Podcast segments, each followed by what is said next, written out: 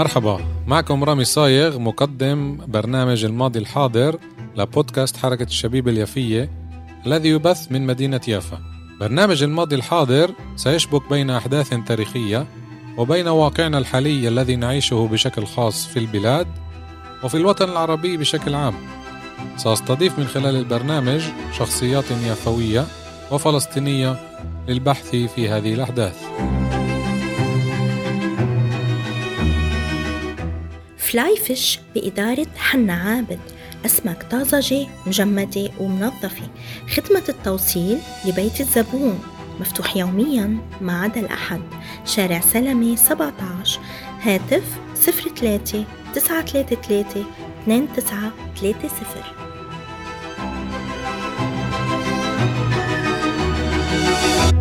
تحياتي مستمعاتنا ومستمعين الكرام من جميع أنحاء العالم. حلقة جديدة الماضي الحاضر معكم رامي صايغ. حلقة اليوم رح تكون كمان عن بلدة كتير مهمة من قضاء حيفا. سبق وذكرت بحلقاتي القديمة عن قرى حيفا.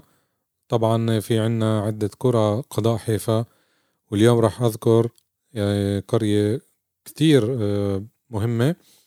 تاني أكبر قرى بقضاء حيفا اللي هي قرية بلد الشيخ.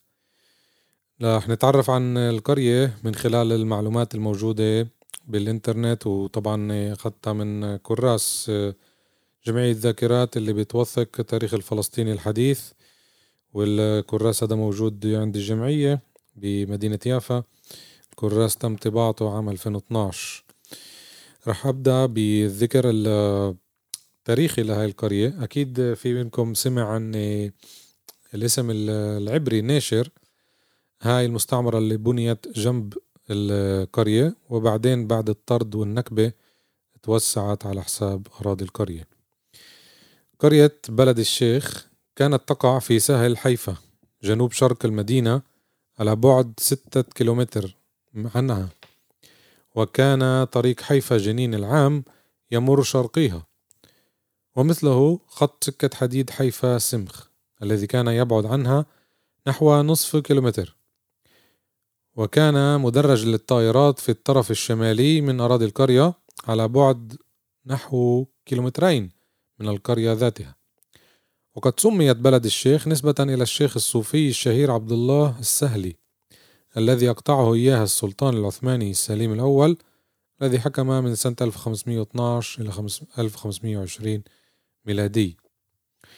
في سنة 1859 زار إدوارد روجرز نائب القنصل البريطاني في حيفا بلد الشيخ وذكر أن سكانها يبلغ عددهم 350 نسمة. ورحال آخر ذكر أن عدد سكانها بنحو 500 نسمة في عام 1875 ورأى فيها أشجار الزيتون والنخيل وعددا من الينابيع في جوار القرية. وفي سنة 1945 سكن في بلد الشيخ 4120 شخصا. يعني مش قرية صغيرة إنما من القرى الكبار اللي تطوروا اللي أصبحوا تقريبا بلدات. كانت ثاني كبرى القرى في قضاء حيفا بعد الطيرة. وكان للقرية شكل مستطيل ومنازلها متقاربة ومبنية في معظمها بالحجارة والإسمنت. وكان في القرية عدد من المقاهي ومحطتان للوقود تقعان على طريق حيفا جنين العام. وقد أقيمت فيها مدرسة ابتدائية سنة 1887 في العهد العثماني. وكان فيها عام 1948 ثلاث مدارس. وقد أسست عام 1934 قرب القرية وعلى أراضيها مقبرة تابعة لحيفا. وفيها دفن الشيخ عز الدين القسام اللي أطلق الثورة الأولى ما قبل الثورة الفلسطينية الكبرى. سوري الأصل طبعا اللي آه، دخل فلسطين وقاوم الاحتلال البريطاني. كان اقتصاد القرية يعتمد في الغالب على الزراعة وتربية المواشي وكان الزيتون والحبوب والفاكهة أهم المحاصيل الزراعية وكان فيها معصرة زيتون يدوية. وففي عام 1945 كان ما مجموعة 4410 دونومات مخصصا للحبوب و368 دنما مرويا أو مستخدما للبساتين. وكان عدد من سكان القرية يعمل في حيفا كموظفين وفي المصانع. وفي فترة الانتداب استأجر بعض المستثمرين الصهيونيين قسما من الأرض بنوا عليه معملا للإسمنت. وسوى ذلك من الأبنية التي أصبحت فيما بعد مستعمرة ناشر اليوم الكل بيسمع عن مصنع ناشر لأنه المصنع الأولاني تم إنشاءه هناك على الأراضي اللي بنحكي عنها. مصنع اسمنت كبير صار منتشر بأنحاء فلسطين المحتلة بعدة مدن رئيسية. وإلى الشمال من القرية كان مقام الشيخ عبد الله السهلي وإلى جواره خان يعود في أرجح الظن إلى الفترة المملوكية. وقد عثر هناك على معصرة معصرة حجرية للعنب وعلى بعض الأحواض التي يقال إنها تعود إلى العصر البيزنطي. زي ما دايما بنشدد بحلقاتنا عن قرانا ومدننا الفلسطينية إلى إلها أصول ما قبل البيزنطي طبعا إلها أصول وجذور ما قبل الميلاد. احتلال بلد الشيخ كيف تم احتلالها؟ ارتكبت الهجناء آه، مجزرة في بلد الشيخ في 31 كانون الأول عام 1947 انتبهوا للتاريخ. بعد قرار التقسيم 29 11 1947 بصيروا العصابات تعالوا لهم المجموعات الميليشيات الصهيونية. زي ما قلت العصابات هي كلمة شوي مراوغة. عصابات يعني إشي مش منظم أو إشي يمكن صغير لا هنا كانوا أكتر من منظمين وأكتر من صغار. من 1920 الهجنة تأسسوا هاي دايما لازم نشدد عليها ونذكركم. فبعد قرار التقسيم بدأت هذه المجموعات المسلحة الميليشيات بالهجوم على المناطق الفلسطينية أيا كانت. وجاء في كتابهم تاريخ الهجناء أن قوة قوامها 170 رجلا من البالماخ أمرت بتطويق القرية وإلحاق الأذى بأكبر عدد ممكن من الرجال وتخريب الممتلكات والإحجام عن التعرض للنساء والأولاد. طبعا هذه بس حكي على حكي فيش ضرايب لأنهم تعدوا على الكل كمان نساء وكمان أولاد. وقد خلف المهاجمون أكثر من ستين قتيلا منهم نساء وأطفال.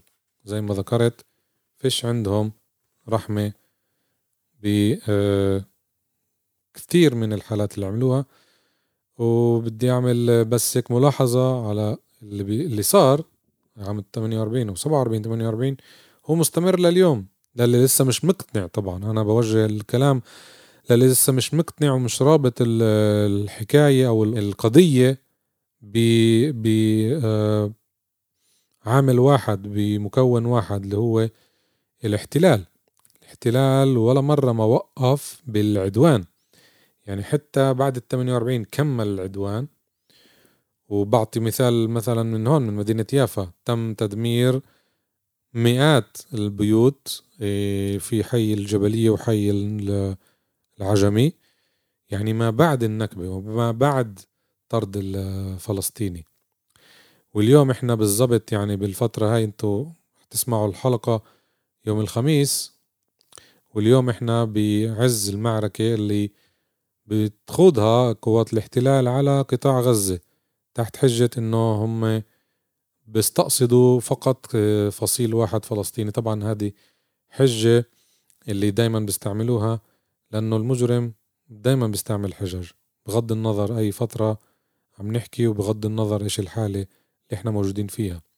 فبتمنى من الناس هيك بالعامية تعال نقولها يركبوا البازل بذاكرتهم بفكرهم آه، ويشوفوا الواقع اللي قدامهم وما يفصلوش مع الماضي. عشان هيك برنامجي بوجهه للجميع وسميته من البداية الماضي الحاضر. يعني الماضي حاضر فينا. يعني الحاضر اللي إحنا فيه هو بالضبط الماضي اللي كان. يعني فيش فصل بين الماضي والحاضر. هذا أهم إشي هذا أهم رسالة اللي أنا دايما بوجهها من خلال العنوان نفسه اللي هو الماضي الحاضر. فإحنا ب 2022 ما انفصلناش عن 1948 ولا عن 1936 ولا عن 1929 ولا 1922 ولا 1917 ولا قبل طبعا. إحنا بنحكي التاريخ الكامل نقطعوش يعني بنقعدش نذكر بس الاحتلال الإنجليزي. ما قبل طبعا.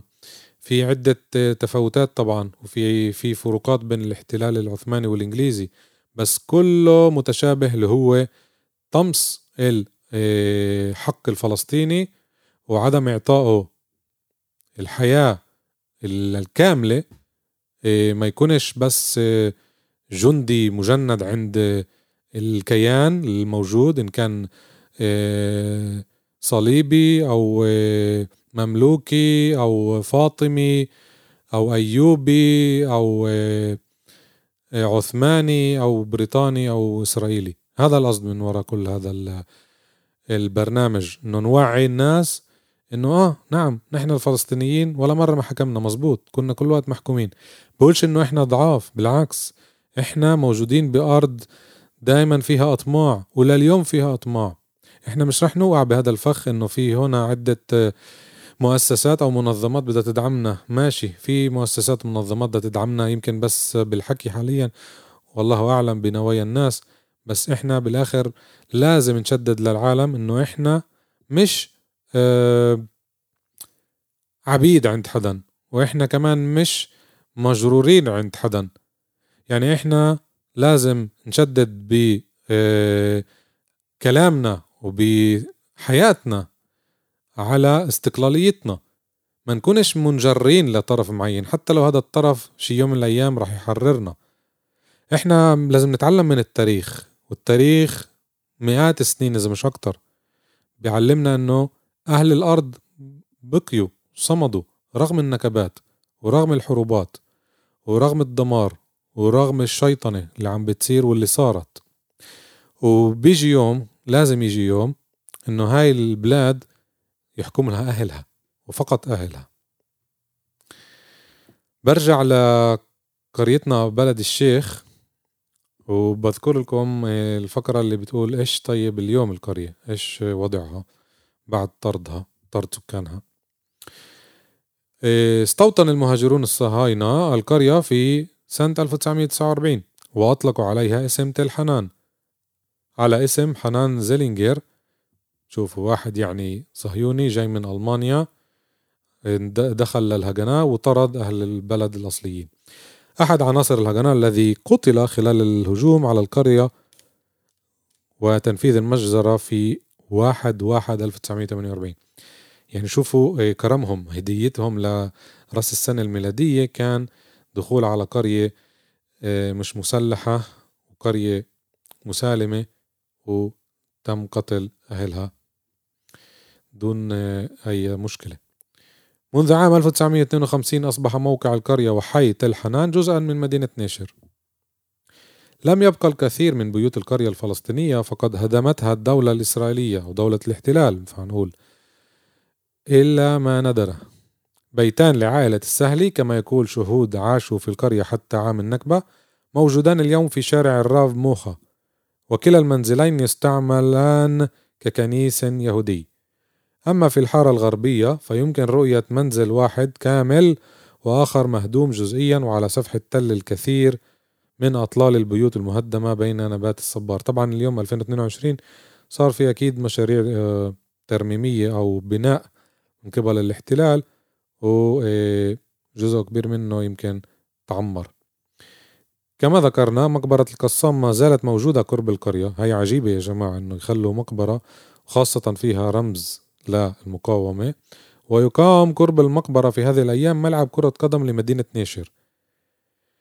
هذا الملعب جديد طبعا انبنى وبيلعبوا عليه آه، صار عندهم فريق الإخوان صار عندهم فريق نيشر اللي هي من ولا إشي طلعت أما مقبرة آل السهلي فتقع شمالي القرية وهي محاطة بسور ومحافظ عليها نسبيا وتقع بين مبان سكنية إسرائيلية وخلف مدرسة ابتدائية. هذا اللي صار بالقرية والبلدة وعن جد أنا بقول إنه عجيبة كيف القرية أو المقبرة ما تمش تدميرها لأنه فوق 90% من مقابر القرى والبلدات الفلسطينية تم تدميرها. بالنهاية دايما بحب أجيب شهادات لأهل البلد اللي عاشوا خاصة اللي كانوا بجيل واعي. ب 48 في شهادة جابوها آه، جمعية ذاكرات من آه، لطيفة محمود السهلي انولدت ببلد الشيخ سنة 1934 من سكان طمرة. المقابلة كانت قبل عشر سنين. نوجه التحية للعيلة طبعا. نعرفش كتير من أهالي بلد الشيخ بس هذا البرنامج دائما بوجه التحية لأهل المدينة أو القرية اللي بنحكي عنها. إيه لطيفة بتقول هيك الأصل دار السهلي هم أصل بلد الشيخ. القصة بتقول إجا مرة الجيش التركي وحط جنب البلد يعني قعد استقر. جدنا الشيخ السهلي قرر يعمل أكل ويبعث للجنود. لما سمع السلطان تركيا زي ما قلنا سليم عن الشيخ اللي أطعم جيشه بعت له فرمان بكل الأرض حول المنطقة. الشيخ هو اللي عمل البلد. هذا الشيخ كان إنسان مؤمن من سلالة تميم الداري. التميمية اللي بنابلس وكل البلاد كانوا يجوا كل سنة يزوروا قبر الشيخ السهلي ويجيبوا هدايا ويحطوا ستارات طبعا هذا جزء من النظام العثماني.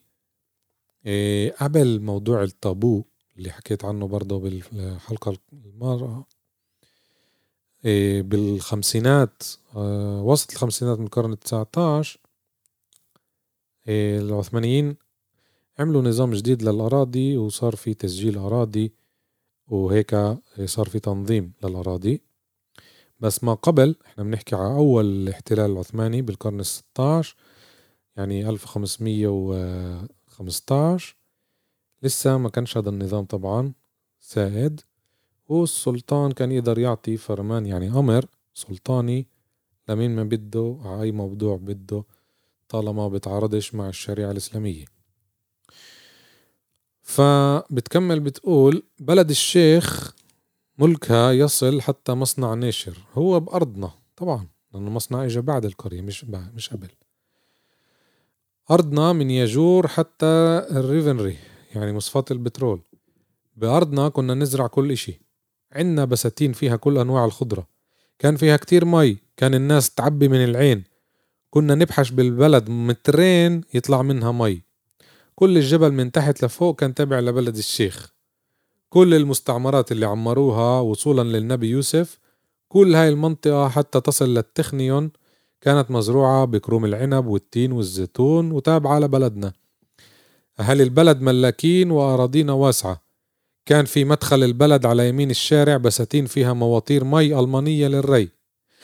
هون بدي أحط ملاحظة شركة فاغنر هي دخلت فلسطين بال أواخر القرن التسعة عشر أو, أو أوائل القرن العشرين بعد التقارب العثماني الألماني طبعا بأواخر القرن التسعة عشر دخلت فلسطين على المدن الرئيسية وطبعا فلسطين كانت ملانة أراضي زراعية والخير ملان والمياه الطبيعية المياه الجوفية مياه الينابيع موجودة بكثرة. فصار في استثمار ملائم لهاي الشركات أو لهاي الشركة وبدت تعمل مضخات للمي. مع الوقت آه، أهالي فلسطين صاروا آه، يطوروا هذا الإشي وتعلموا طبعا الصناعة الإشي موجود عند الجميع. طبعا مش حكر للألمان وبيافا تم تأسيس شركة السكب الفلسطينية بزمن الحكم البريطاني. فبتقول لما كانوا يشغلوا الموتور تطلع المي فجر. إيه، تفخر من جيوب الأرض تأخذ الإنسان بطريقة من قوتها. كان في بلد الشيخ عشر مواتير مي. الموتور الواحد يسقي عشرين بستان. كل بستان خمس دونومات. كميات هائلة يعني. عيون البلد كانت غامرة البلد بالمي. عين السعادة وعين أم القصب. لما كنت أشرب منها تحس بطعمة القصب الحلو. مية عين أم القصب طيبة مثل السكر. شوفوا الوصف الحقيقي طبعا مش خرافات وأسطورة. عين أم الدرج كانت بالوادي كنا ننزل عليها بالدرج. كانوا أهل الطيرة يجوا يضمنوا الزيتون ويشتغلوا وإحنا نسوان البلد أو بلد الشيخ ما كنا نشتغل. بالنسبة للمشاريع بتقول الشيخ صالح السهلي عمل مشروع مواسير مي لكل البلد كانت المي توصل البيت.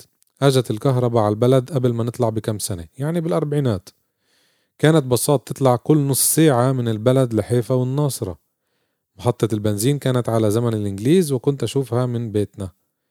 كان القطار يمرق عند السعادة. اليوم اسمها Check Post الكل بيعرف هذا الاسم طبعا الإنجليزي مش الفلسطيني. Check Post يعني السعادة. بلد الشيخ كانت مزدهرة ومش ناقصها إشي. فيها أفران كهرباء بساط أطباء متعلمين. يعني زي الطيرة وزي الكرة اللي ذكرتها بقضاء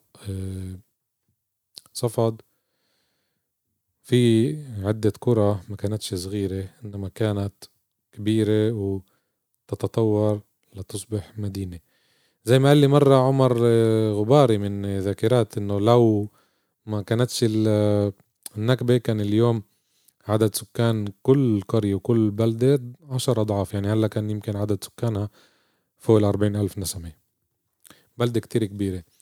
وهي بتكمل كيف آه، تشردوا يعني. بعدين آه، تحكي كيف راحوا آه، أول إشي أهل أمها إجوا من حيفا لجأوا للقرية بلد الشيخ. بعدين صار في الصدامات وما يقدروش طبعا أهل البلد يدافعوا عنها لأنه زي ما عملت مع الدكتور جوني منصور ذكرنا وقتها أنه حيفا وقضائها كان حسب قرار التقسيم تحت الحكم العبري الدولة العبرية. شوفوا يعني ال... الإنصاف هذا العربي الفلسطيني يكون تحت حكم دولة عبرية. طبعا قال يعني الأمم المتحدة قالت إنه هدول لازم يكون في تبادل سكاني وبنفعش يكون عربي تحت الحكم العبري والعكس صحيح ولا هالخرافات هذه. فأهلها زي كل الفلسطينيين بتشردوا جزء منها بيروح على سوريا جزء منها بيروح على صفوريا. صفوريا سقطت بعد شهر أيار وبعد ما سقطت صفوريا بشهر أيار راحوا على الناصرة وشاهدوا سقوط الناصرة وكيف بتقول إنه خلال ثلاثة أيام الجيش الإسرائيلي جيش الاحتلال طبعا إيه، لم كل الأسلحة وذكرنا بعدة حلقات عن الناصرة مع المؤرخ خالد عوض وكمان ذكرت مع ابن بيسان إيه، عن الناصرة لما كان بالناصرة محمد سرحان ابن بيسان بوجه له التحية كمان له ولا خالد. كيف الناصرة برضه مدينة اللي سقطت بدون مقاومة بس كان في عليها إيه، كتير علامات سؤال كيف ما ناضلتش وما قاومتش. وبعد ثلاثة أيام لموا الأسلحة وصاروا يعملوا تحقيق مع أهالي الناصرة النصروية والمش نصروية وكانوا إذا الإسرائيليين يشكوا آه، كان يمكن مقاوم أو كان آه، من المناورين آه، كانوا يطردوا لخارج منطقة الناصرة. هذا هو حالتي بالنسبة لليوم. بشكركم للاستماع وبأمل إنه الملاحظات اللي بمريها توصل لأكبر عدد من المستمعين. 2022 إحنا موجودين فيه بس إحنا بواقع فرض علينا ولازم دايما نربط الماضي بالحاضر.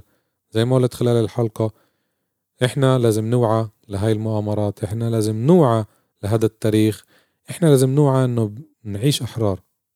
نبدأ بحالنا نعيش أحرار نفهم إيش المؤامرات اللي كانت ضدنا. وما زالت وما زالت يا جماعة مؤامرات ضدنا. مش لأننا بنحب نتهم غيرنا إنما لأنه هذا هو الواقع وفي قوة عم بتحارب إرادتنا بس طبعا إرادتنا أقوى لأنه الله معنا. شكرا لاستماعكم. بحب تتواصلوا معنا عبر التطبيقات Spotify Podbean Google App و آه، بودكاست طبعا حركة الشبيبة اليافية آه، موجود على الفيسبوك. عندنا صفحة وفي عندنا صفحة حركة الشبيبة اليافية إحنا كمان موجودين على Apple Cast للي بحب يسمع. كمان شوي رح نوصل لعشرين ألف آه، تنزيل. للبودكاست تبعنا. هذا فخر كبير لنا إحنا بالضبط يعني سنتين عم نعمل الشغل هذا.